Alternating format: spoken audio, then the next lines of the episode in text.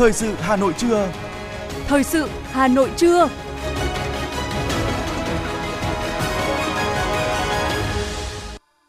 Quang Minh và Phương Nga xin kính chào quý vị và các bạn. Bây giờ là chương trình thời sự của Đài Phát thanh và Truyền hình Hà Nội, phát trực tiếp trên sóng phát thanh. Hôm nay thứ ba, ngày 17 tháng 1 năm 2023. Chương trình có những nội dung chính sau đây. Hội thảo khoa học 50 năm Hiệp định Paris về chấm dứt chiến tranh, lập lại hòa bình ở Việt Nam, ý nghĩa lịch sử và bài học kinh nghiệm. Lãnh đạo thành phố dự lễ thông xe kỹ thuật đường Huỳnh Thúc Kháng kéo dài. Hà Nội đề nghị các cơ quan đơn vị, bệnh viện, trường học và nhân dân trên địa bàn thành phố treo cờ Tổ quốc từ ngày 20 tháng 1 đến hết ngày 4 tháng 2 năm 2023. Bộ Tài chính đề xuất nhiều chính sách hỗ trợ doanh nghiệp trong năm 2023. Hội An được bình chọn là một trong 25 thành phố đẹp nhất thế giới. Chuyển sang những thông tin quốc tế, Việt Nam tham dự hội nghị thường niên lần thứ 53 Diễn đàn Kinh tế Thế giới do Phó Thủ tướng Chính phủ Trần Hồng Hà dẫn đầu. Trung Quốc nới lỏng nhập cảnh đối với công dân Hàn Quốc và Nhật Bản. Sau đây là nội dung chi tiết. Thưa quý vị, Hội thảo khoa học 50 năm Hiệp định Paris về chấm dứt chiến tranh, lập lại hòa bình ở Việt Nam, ý nghĩa lịch sử và bài học kinh nghiệm được tổ chức ngày 16 tháng 1 tại Hà Nội. Hội thảo nhằm nêu bật tầm vóc, ý nghĩa của Hiệp định Paris đối với tiến trình lịch sử dân tộc và cuộc kháng chiến chống Mỹ cứu nước của nhân dân ta, đúc kết những bài học kinh nghiệm vận dụng trong công cuộc xây dựng, phát triển đất nước và bảo vệ Tổ quốc trong tình hình mới. Các đồng chí, Ủy viên Bộ Chính trị, Chủ tịch Hội đồng Lý luận Trung ương, Giám đốc Học viện Chính trị Quốc gia Hồ Chí Minh, Giáo sư Tiến sĩ Nguyễn Xuân Thắng, Phó trưởng Ban tuyên giáo Trung ương Lê Hải Bình, Bộ trưởng Bộ Ngoại giao Bùi Thanh Sơn đồng chủ trì hội thảo. Tại hội thảo, các đại biểu nhấn mạnh ý nghĩa to lớn của Hiệp định Paris đối với tiến trình cách mạng Việt Nam, khẳng định nhiều bài học quý, trong đó có bài học về việc kiên định nguyên tắc độc lập, tự chủ vì lợi ích quốc gia dân tộc, bài học về sự tin tưởng tuyệt đối vào vai trò lãnh đạo của Đảng, chủ động, sáng tạo trong đấu tranh ngoại giao để tăng cường đoàn kết quốc tế. Các đại biểu cũng khẳng định trong tình hình thế giới biến động phức tạp hiện nay, việc xây dựng đội ngũ cán bộ đối ngoại có bản lĩnh chính trị vững vàng, luôn phấn đấu vì lợi ích quốc gia, dân tộc là hết sức cần thiết. Cùng ngày, triển lãm Hiệp định Paris, cánh cửa hòa bình, giới thiệu gần 300 tài liệu, hiện vật, trong đó có những hiện vật lần đầu tiên được công bố nhằm giới thiệu tới người xem bối cảnh, diễn biến hội nghị và ý nghĩa của việc ký kết Hiệp định Paris đối với Việt Nam và thế giới.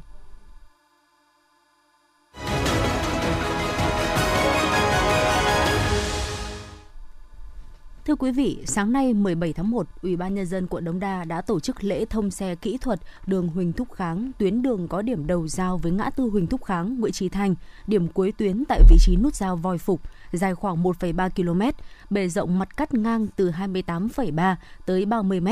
Chủ tịch Hội đồng nhân dân thành phố Nguyễn Ngọc Tuấn và Phó Chủ tịch Ủy ban nhân dân thành phố Dương Đức Tuấn đã tham dự buổi lễ và cắt băng khánh thành, phản ánh của phóng viên Như Hoa. Sau 4 năm, từ năm 2018 đến năm 2022, thực hiện dự án, đường Huỳnh Thúc Kháng kéo dài đã được đưa vào khai thác sử dụng. Tuyến đường này được kỳ vọng sẽ góp phần giảm tải áp lực giao thông cho các tuyến đường lân cận. Báo cáo tại buổi lễ thông xe, Phó Chủ tịch Ủy ban nhân dân quận Đống Đa Hạ Anh Tuấn đã cho biết, đường Huỳnh Thúc Kháng kéo dài có chiều dài tuyến đường khoảng 1,3 km. Các hạng mục được đầu tư đồng bộ bao gồm hè, đường, hào kỹ thuật, cây xanh, chiếu sáng, cấp thoát nước. Tổng mức đầu tư là 342, 624 triệu đồng với nguồn vốn từ ngân sách thành phố và giao Ủy ban nhân dân quận Đống Đa là đơn vị chủ đầu tư thực hiện dự án. Mục tiêu dự án đầu tư xây dựng tuyến đường Huỳnh Thúc Kháng kéo dài ra Voi Phục, hoàn chỉnh đồng bộ trục giao thông quan trọng theo quy hoạch kết nối từ đường vành đai 1, tuyến Phạm Ngọc Thạch, nút Chùa Bộc Thái Hà, Huỳnh Thúc Kháng đi ra nút giao thông Cầu Giấy, góp phần quan trọng giảm tải lưu lượng giao thông cho các trục vành đai 1 Đê La Thành Voi Phục, đường vành đai 2 Láng Cầu Giấy, đồng thời xây dựng tuyến phố văn minh, hiện đại, phát triển kinh tế, dịch vụ và góp phần phát triển kinh tế xã hội trên địa bàn quận Đống Đa. Phó Chủ tịch Ủy ban nhân dân quận Đống Đa Hà Anh Tuấn chia sẻ. Dự án tuyến đường Huỳnh Thúc Kháng kéo dài được Hội đồng nhân dân thành phố chấp thuận chủ trương đầu tư tại văn bản số 153 ngày 24 tháng 6 năm 2016 đây là dự án đầu tiên thành phố giao cho quận Đống Đa là đơn vị chủ đầu tư thực hiện đồng bộ công tác giải phóng mặt bằng và công tác đầu tư xây dựng dự án với sự chỉ đạo quyết liệt của quận ủy, hội đồng nhân dân, ủy ban nhân dân quận Đống Đa, sự phối hợp giúp đỡ thường xuyên hiệu quả, tháo gỡ các khó khăn vướng mắc của các sở ngành thành phố trong công tác giải phóng mặt bằng và dự án đã hoàn thiện đúng thời gian. Sau khi tổ chức lễ thông xe kỹ thuật, quận Đống Đa tiếp tục hoàn chỉnh các hạng mục để đưa dự án vào khai thác sử dụng, tăng cường công tác quản lý, chỉnh trang đô thị, xây dựng tuyến phố đồng bộ hạ tầng kỹ thuật, trật tự văn minh thương mại, văn minh đô thị nhằm phát huy lợi thế cao nhất và hiệu quả của dự án. Để có mặt bằng triển khai thi công dự án, Ủy ban nhân dân quận Đống Đa phải tổ chức thực hiện công tác giải phóng mặt bằng, thu hồi diện tích đất khoảng 19.868 m2 của 16 tổ chức và 69 hộ dân trên địa bàn phường Láng Thượng. Quá trình thực hiện công tác giải phóng mặt bằng gặp rất nhiều khó khăn vướng mắc như phát sinh công tác di chuyển, hoàn trả các công trình điện, công trình hạ tầng kỹ thuật. Người dân không đồng thuận với việc thực hiện di chuyển giải phóng mặt bằng. Đồng thời, quá trình thi công cũng rơi vào thời điểm đại dịch COVID-19 bùng phát, diễn biến rất phức tạp trên địa bàn thành phố nói chung và trên địa bàn quận Đống Đa nói riêng. Có những thời điểm, công trình phải dừng thi công do tuân thủ các chỉ thị cách ly, giãn cách xã hội và tăng cường thực hiện các biện pháp phòng chống dịch theo chỉ đạo của Chủ tịch Ủy ban nhân dân thành phố.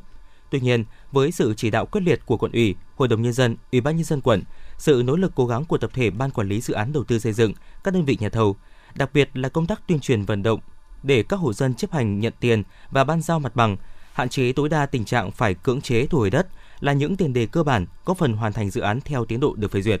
Nhờ đó, công tác giải phóng mặt bằng đã hoàn thành đúng thời gian phục vụ công tác thi công dự án và không có hộ gia đình, tổ chức nào phải thực hiện công tác cưỡng chế thu hồi đất, giải phóng mặt bằng. Phát biểu tại buổi lễ, Phó Chủ tịch Ủy ban nhân dân thành phố Dương Đức Tuấn cho biết, trong những năm gần đây, thành phố Hà Nội luôn quan tâm, ưu tiên dành nguồn lực đầu tư cho các dự án xây dựng mới, cải tạo và nâng cấp các công trình hạ tầng giao thông trên địa bàn. Nhiều dự án đã được triển khai, khối lượng công việc thực hiện cũng như khối lượng giải ngân cho những dự án ngày càng tăng, có phần làm diện mạo đô thị ngày càng khang trang, sạch đẹp. Quy hoạch mạng lưới giao thông của thành phố ngày càng hoàn thiện, tình hình ùn tắc giao thông dần được giải quyết tại nhiều khu vực, giúp người dân lưu thông thuận lợi hơn.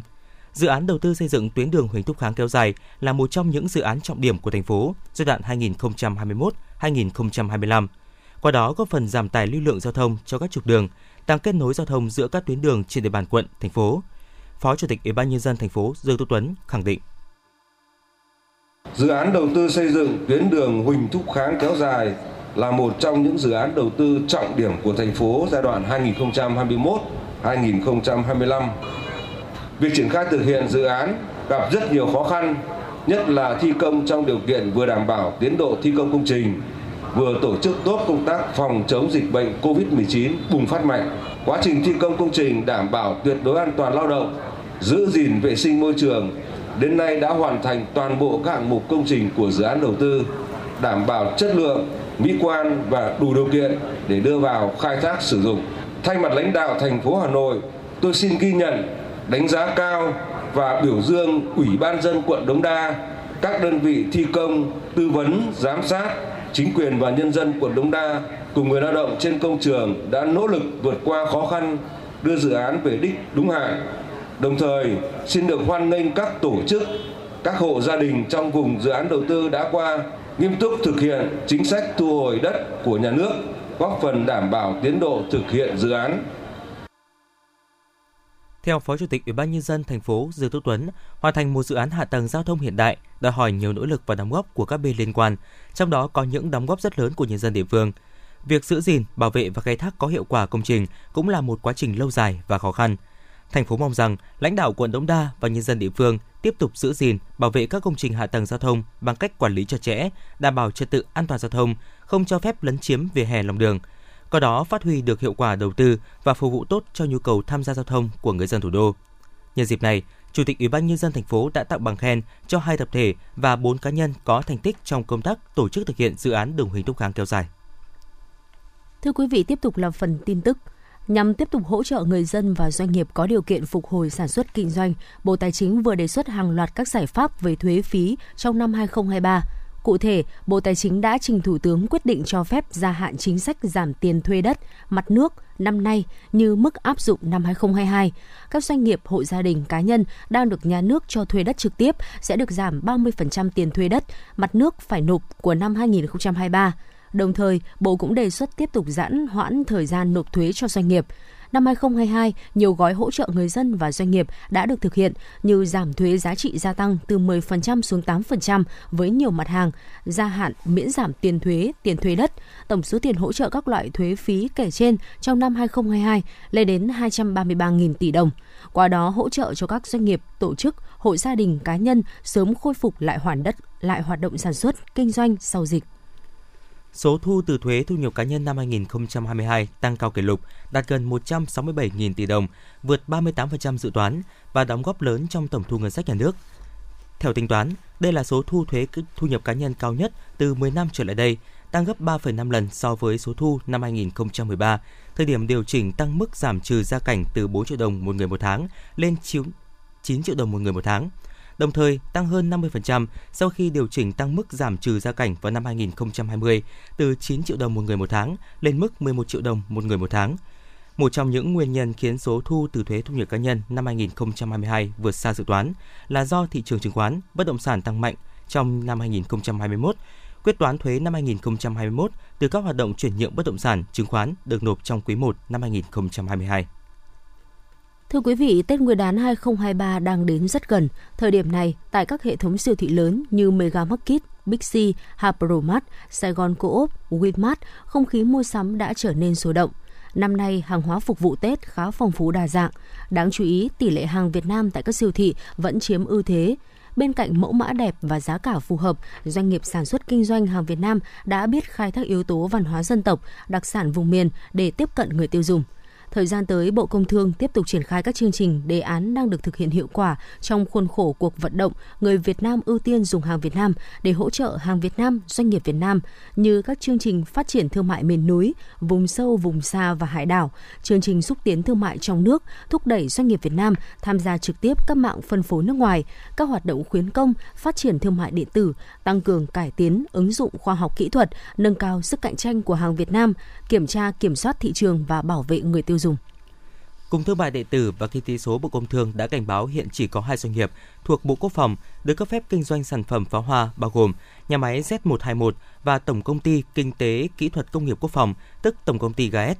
Trong đó, nhà máy Z121 hiện có 247 cửa hàng giới thiệu và bán sản phẩm pháo hoa tại 52 trên 63 tỉnh thành phố trực thuộc trung ương. Cục Thương mại điện tử và Kinh tế số Bộ Công Thương đã có công văn yêu cầu các thương nhân, tổ chức, cá nhân sở hữu các website, ứng dụng thương mại điện tử kiểm tra, giả soát và gỡ bỏ ngay những sản phẩm pháo hoa Z121 phân phối trên những website và ứng dụng thương mại điện tử nếu có. Đồng thời triển khai các biện pháp kỹ thuật, nhân sự kiểm duyệt nhằm hạn chế, ngăn chặn và loại bỏ xử lý những sản phẩm pháo hoa Z121. Thưa quý vị và các bạn, hiện nay không khí Tết đã tràn ngập khắp phố phường Hà Nội. Cảm nhận sắc xuân rõ nhất đó chính là những cành đào, chậu quất đã xuất hiện khắp nơi. Thời điểm này, thị trường quất tứ liên, đào nhật tân đang rất sôi động. Phản ánh của phóng viên Thành Duyên.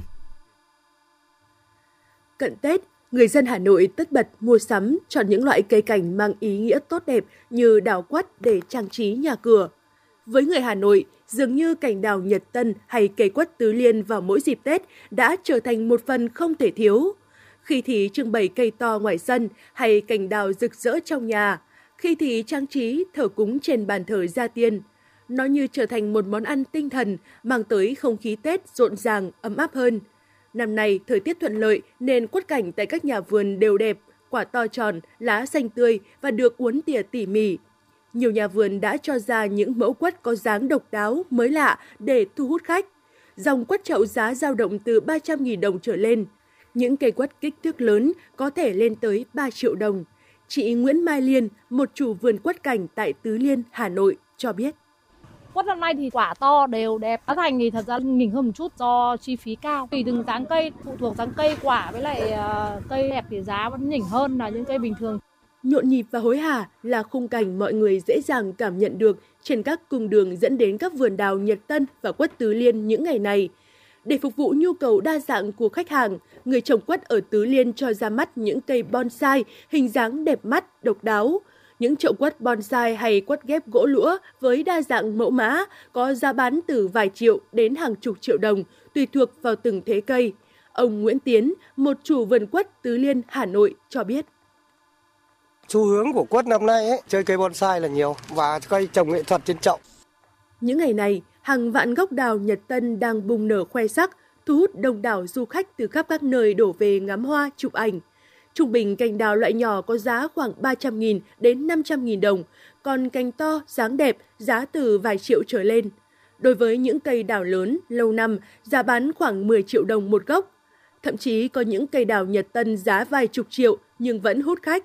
Hiện nay có những vườn đã bán được tới hơn nửa, có vườn đã được thương lái đặt mua hết.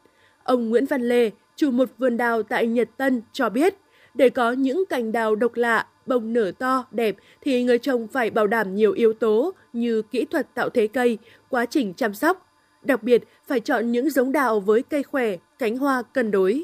Làng đào truyền thống, hai nữa là mình bây giờ là gắn bó yêu nghề nữa thì cái cây đào nó càng đẹp hơn xưa nữa. Chấp nhận có thể dám đầu tư để mà làm cho cái cây đào nó đẹp hơn. Còn nhìn chung là cái kinh tế năm nay chắc là cũng không đến mức là như năm ngoái. Giá cả thì phụ thuộc vào cây to cây nhỏ, nhưng mà nhìn chung như ở vườn nhà, cây nhỏ thì nó rơi tầm 2 triệu, còn cây to thì có những cây lên đến tầm 10 triệu, 12 triệu. Tầm giá đấy có thể cho người dân chơi được. Hình ảnh Tết tràn ngập khắp phố phường, nổi bật nhất vẫn là những chậu quất cành đào. Với lượng đặt mua từ sớm và thời tiết trong những ngày này thuận lợi, các nhà vườn kỳ vọng thị trường đào quất năm nay sẽ khởi sắc.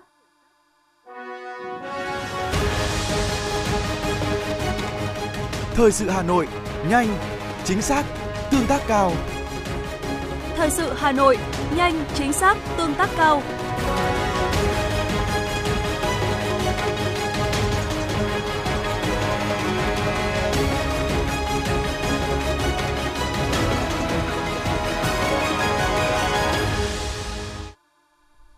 Chuyển sang những thông tin khác. Chào mừng Tết Nguyên đán Quý Mão năm 2023 và kỷ niệm 93 năm ngày thành lập Đảng Cộng sản Việt Nam, mùng 3 tháng 2 năm 1930, mùng 3 tháng 2 năm 2023. Ủy ban nhân dân thành phố Hà Nội đề nghị các cơ quan, đơn vị, bệnh viện, trường học và nhân dân trên địa bàn thành phố treo cờ Tổ quốc từ ngày 20 tháng 1 năm 2023 đến hết ngày mùng 4 tháng 2 năm 2023. Ủy ban nhân dân các quận huyện thị xã có trách nhiệm chỉ đạo kiểm tra, nhắc nhở việc treo cờ Tổ quốc ở địa bàn dân cư, thủ trưởng các cơ quan đơn vị kiểm tra việc treo cờ Tổ quốc ở các đơn vị thuộc quyền quản lý. Thưa quý vị, Tết Nguyên đán Quý Mão năm 2023 đã cận kề. Hiện tại các cơ sở y tế trên địa bàn thành phố Hà Nội đã lên kế hoạch bố trí nhân lực, chuẩn bị đủ thuốc, trang thiết bị vật tư y tế để sẵn sàng cấp cứu, tiếp nhận, điều trị cho người bệnh và ứng phó với các tình huống dịch bệnh phát sinh trong những ngày nghỉ Tết. Để đón Tết vui tươi, an toàn và mạnh khỏe, các bác sĩ khuyến cáo những người bị cao huyết áp, tiểu đường, béo phì, tăng mỡ máu nên đi kiểm tra sức khỏe toàn diện, đặc biệt là tim mạch trước khi nghỉ Tết.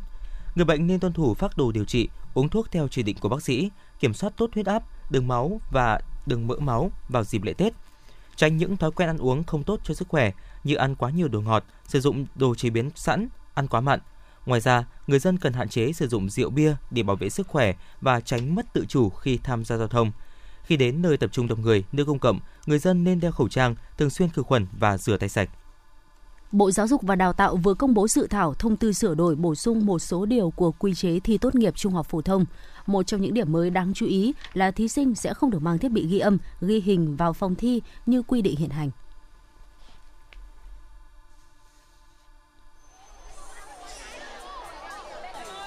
Thưa quý vị và các bạn, không khí Tết đang rất cận kề. Đây là dịp để các trường tổ chức những hoạt động vui chơi hay giáo dục về văn hóa truyền thống cho học sinh. Qua hoạt động này vừa là cơ hội để các em trải nghiệm, vừa tích hợp kiến thức của nhiều môn học, giúp học sinh có thêm kỹ năng, hiểu biết thông qua những hoạt động học mà chơi, chơi mà học, gần gũi và dễ tiếp thu. Gian hàng trà đá phố cổ của nhóm học sinh lớp 9 đã thu hút đông thực khách tới tham quan và thưởng thức. Không chỉ có trà đá, các món ăn vặt đặc trưng của miền Bắc cũng được các bạn học sinh đem tới giới thiệu trong gian hàng này. Nghiên cứu thị trường, lựa chọn sản phẩm và xây dựng kế hoạch kinh doanh là những hoạt động bản thân các em học sinh được trải nghiệm. Học sinh Lê Đức Anh, trường phổ thông song ngữ liên cấp Wellspring, Hà Nội cho biết. Để làm được một cái gian hàng như ngày hôm nay thì bọn con cũng đã lên những cái bảng kế hoạch về việc mình sẽ bán gì, giá cả thu vào là bao nhiêu, mình sẽ bán lãi như thế nào và bọn con cũng đã chuẩn bị rất là kỹ và đầy đủ những cái đấy ạ. Thông qua hội chơi Tết, nhiều món ăn đặc sản vùng miền được các em học sinh tìm hiểu và đem đến giới thiệu với mọi người. Các gian hàng cũng được trang trí với phong cách cổ truyền, mang đậm không gian Tết xưa. Một cuộc thi về mâm cỗ Tết nhiên được tổ chức để học sinh trải nghiệm, tìm hiểu thêm về những món ăn ngày Tết. Chị Bùi Thị Diệu, phụ huynh và ông Nguyễn Vĩnh Sơn, hiệu trưởng trường phổ thông song ngữ liên cấp Wellspring nói. Thế thì khi mà có những cái hoạt động như này thì các con có thể hình dung được trong đầu ấy, là mình sẽ có những cái uh, không gian Tết như thế nào ở các vùng miền khác nhau. Mỗi một nơi nó sẽ có một cái đặc trưng khác nhau. Mỗi một học sinh hay là mỗi một ờ, nhóm phụ trách sẽ lên kế hoạch cụ thể cẩn thận và lồng ghép tất cả các môn học cụ thể như là đơn giản là đi chợ, tính toán như thế nào, các bạn phải lên một cái kế hoạch đến lồng ghép toán này, rồi lồng ghép các việc là làm sao để trang trí thì có nghệ thuật, rồi vật lý, rồi kể cả đặc biệt là văn sử địa là những cái cái nhóm môn xã hội mà các bạn phải đọc để tìm hiểu về văn hóa của vùng đó học tập thông qua trải nghiệm thực tế đang ngày càng trở thành những điều được các trường chú trọng và đẩy mạnh. Nhiều em nhỏ Đây cũng là lần có thể đầu tiên các em được tự tay gói bánh trưng. Đây là cơ hội để các em hiểu rõ hơn về cội nguồn, truyền thống dân tộc. Một số học sinh và cô giáo Đỗ Thị Mai, hiệu trưởng trường tiểu học Trung Yên, Hà Nội nói lên cảm nghĩ của mình. Lần đầu tiên hôm nay con gói bánh trưng cảm thấy rất là vui. À, chúng tôi làm cái lễ hội gói bánh trưng cho các con để giáo dục các con nhớ về cội nguồn, nhớ về truyền thống của dân tộc mình à, và các con cảm thấy yêu dân tộc mình hơn, yêu quê hương đất nước của mình hơn. Bằng nhiều hoạt động hấp dẫn được tổ chức bài bản, chú đáo, ngày hội đón xuân tại các trường học đã mang đến cho học sinh nhiều trải nghiệm đáng nhớ về ngày Tết cổ truyền. Có đó giúp các em hiểu biết, trân trọng, tự hào về văn hóa truyền thống, biết chia sẻ, yêu thương con người. Đó cũng là lý do các chương trình này giàu sức lan tỏa và được sự ủng hộ của đông đảo phụ huynh.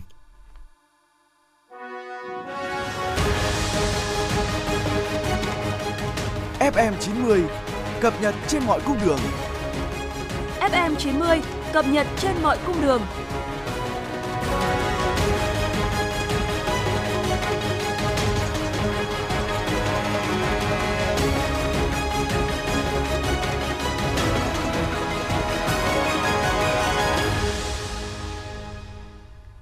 Tin từ Cục Cảnh sát Giao thông Bộ Công an, trong 2 tháng thực hiện cao điểm từ ngày 15 tháng 11 năm 2022 đến ngày 12 tháng 1 năm 2023, cả nước đã xảy ra 1.854 vụ tai nạn giao thông, làm chết 1.026 người, bị thương 1.323 người.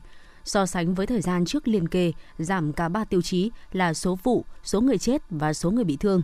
Cũng từ ngày 15 tháng 11 năm 2022 đến ngày 12 tháng 1 năm 2023, lực lượng cảnh sát giao thông đã xử lý 509.759 trường hợp vi phạm trật tự an toàn giao thông, trong đó có 80.672 trường hợp vi phạm nồng độ cồn. Cục Cảnh sát giao thông cho biết, trong thời gian tới, đơn vị này xác định việc tập trung xử lý đối với các hành vi vi phạm về nồng độ cồn, ma túy, tốc độ, xe quá khổ, quá tải, cơi nới thùng xe là nhiệm vụ thường xuyên, lâu dài của lực lượng cảnh sát giao thông. Bên cạnh đó, làm tốt công tác tuyên truyền, phổ biến giáo dục pháp luật về trật tự an toàn giao thông cho người dân, tăng cường ứng dụng khoa học công nghệ thông tin trong công tác, nhất là ứng dụng hệ thống camera giám sát và lưu trữ. Cục Cảnh sát giao thông tăng cường công tác chỉ huy, điều khiển giao thông, nhất là những tuyến đường xảy ra ùn tắc, phương án phân luồng, khuyên cáo người tham gia giao thông lựa chọn thay đổi lộ trình, thời gian di chuyển cho phù hợp trong dịp nghỉ Tết Nguyên đán Quý Mão năm 2023 kiểm tra, kiểm soát chặt chẽ các trường hợp ô tô kinh doanh vận tải hành khách trở qua số người quy định, hoạt động trên các tuyến đường giao thông trước, trong và sau Tết Nguyên đán Quý Mão 2023 để giải quyết kịp thời nhu cầu đi lại của hành khách dịp cao điểm Tết Nguyên đán, kéo giảm ùn tắc ở trong và ngoài sân bay. Từ nay đến ngày 6 tháng 2, sân bay Tân Sơn Nhất đã đưa vào hoạt động bãi đậu xe taxi miễn phí. Thực tế, mùa cao điểm lễ Tết, sân bay thường xuyên xảy ra tình trạng thiếu xe taxi do lượng xe không kịp quay đầu về sân bay và nhu cầu taxi đi lại của người dân tăng cao. Việc có bãi đệm taxi ngay tại sân bay Tân Sơn Nhất là cần thiết để chủ động dự trữ lượng taxi nhất định nhằm điều tiết xe taxi kịp thời, đáp ứng nhu cầu đi lại của hành khách. Tạp chí du lịch nổi tiếng Travel Plus Leisure đánh giá những năm gần đây, Việt Nam ngày càng được biết đến nhiều và trở thành một trong những điểm đến yêu thích của khách du lịch. Trong đó, Hội An được đánh giá là một trong những thành phố hấp dẫn nhất.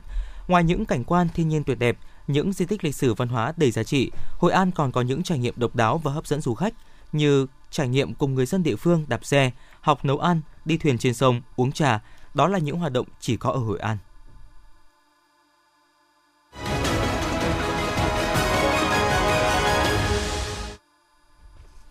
Quý thính giả đang nghe chương trình thời sự của Đài Phát thanh Truyền hình Hà Nội đang được phát trực tiếp.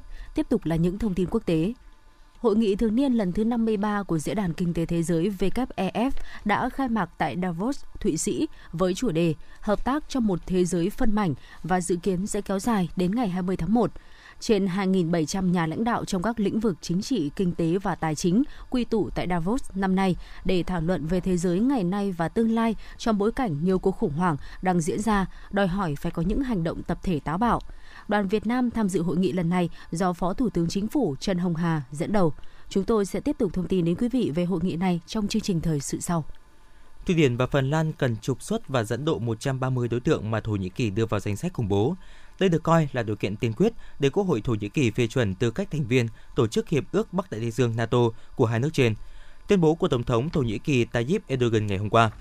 Giới chức Ankara cảnh báo quỹ thời gian không còn nhiều để Quốc hội Thổ Nhĩ Kỳ phê chuẩn việc gia nhập NATO của Phần Lan và Thụy Điển khi nước này dự kiến sẽ tiến hành tổng tuyển cử vào tháng 5 tới. Tổ chức Lao động Quốc tế ILO của Liên Hợp Quốc vừa đưa ra dự báo tăng trưởng việc làm toàn cầu trong năm nay sẽ chỉ ở mức 1%. Con số này chỉ bằng một nửa mức tăng trưởng 2% năm ngoái và thấp hơn mức dự báo 1,5% do Tổ chức Lao động Quốc tế đưa ra trước đó. Tổ chức này nhận định tăng trưởng việc làm toàn cầu chậm lại đồng nghĩa những thiệt hại do cuộc khủng hoảng COVID-19 sẽ không thể được bù đắp trước năm 2025. Giới chức Malaysia hôm qua cho biết dự kiến sẽ có 500.000 lao động nước ngoài được bổ sung trong nguồn nhân lực nước này trong năm 2023. Các công nhân sẽ được đưa đến từ 15 quốc gia châu Á để bố trí vào lĩnh vực như đồn điền, nông nghiệp và xây dựng. Trung Quốc hôm qua đã nới lỏng nhập cảnh đối với công dân Hàn Quốc và Nhật Bản. Theo đó, các nhà ngoại giao, quan chức chính phủ, doanh nhân của hai quốc gia Đông Á trên là nhóm đối tượng được cấp thị thực nhập cảnh Trung Quốc trong trường hợp khẩn cấp. Vừa qua, gần 50 phương tiện đã đâm vào nhau trên tuyến đường cao tốc đóng bằng và trơn trượt gần thủ đô Seoul của Hàn Quốc. Vụ tai nạn liên hoàn này đã khiến một người thiệt mạng và hàng chục người bị thương trên đường cao tốc Guri Buncheon, cách thủ đô Seoul 46 km về phía đông bắc. Nhiều phương tiện trong đó có ít nhất một xe bus đã bị hư hỏng phần đầu hoặc đuôi xe. Trong khi đó thì số khác dường như bị hất văng sang một bên. Giới chức Hàn Quốc đã kích hoạt cơ chế phản ứng khẩn cấp để đối phó. Hiện vụ việc đang được điều tra và làm rõ. Cư dân thành phố Yakutsk ở vùng Siberia của Nga đang chiến đấu với cái lạnh tê tái khi nhiệt độ xuống âm 50 độ C. Nơi đây được mệnh danh là lạnh nhất trên trái đất. Tại Yakutsk, các lớp học dành cho học sinh từ lớp 1 đến lớp 8 bị hủy bỏ do thời tiết giá lạnh. Cơ quan khẩn cấp địa phương cảnh báo người dân cách nhiệt ô tô của họ và mang theo đủ nhu yếu phẩm nếu ra ngoài, đề phòng trường hợp mắc kẹt trong thời tiết lạnh giá.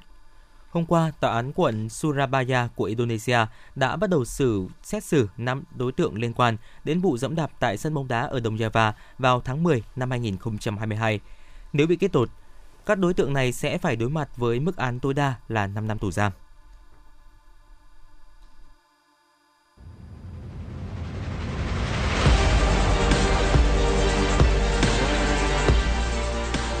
Bản tin thể thao Bản tin thể thao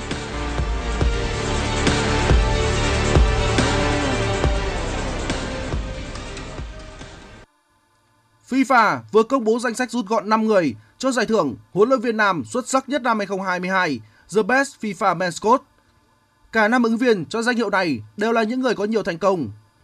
Trong đó, huấn luyện viên Lionel Scaloni là người trẻ nhất và có cú bứt phá mạnh mẽ nhất.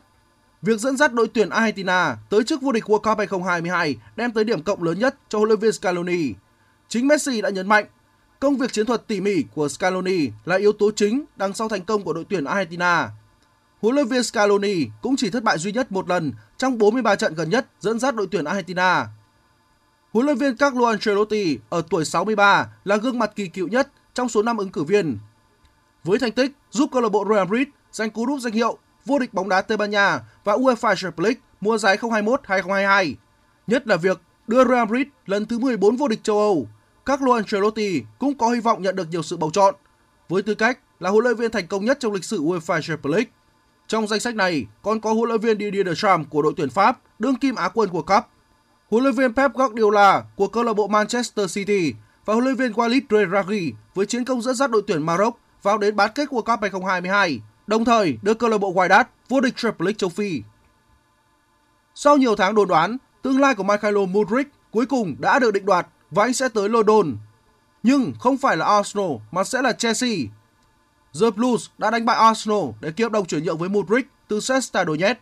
Cầu thủ người Ukraine sẽ gắn bó với đội bóng chủ sân Stamford Bridge theo bản hợp đồng 7 năm đến năm 2030 với mức phí được báo cáo là 89 triệu bảng, tương đương 109 triệu đô la. Gia nhập Chelsea, Mudrik sẽ khoác áo số 15.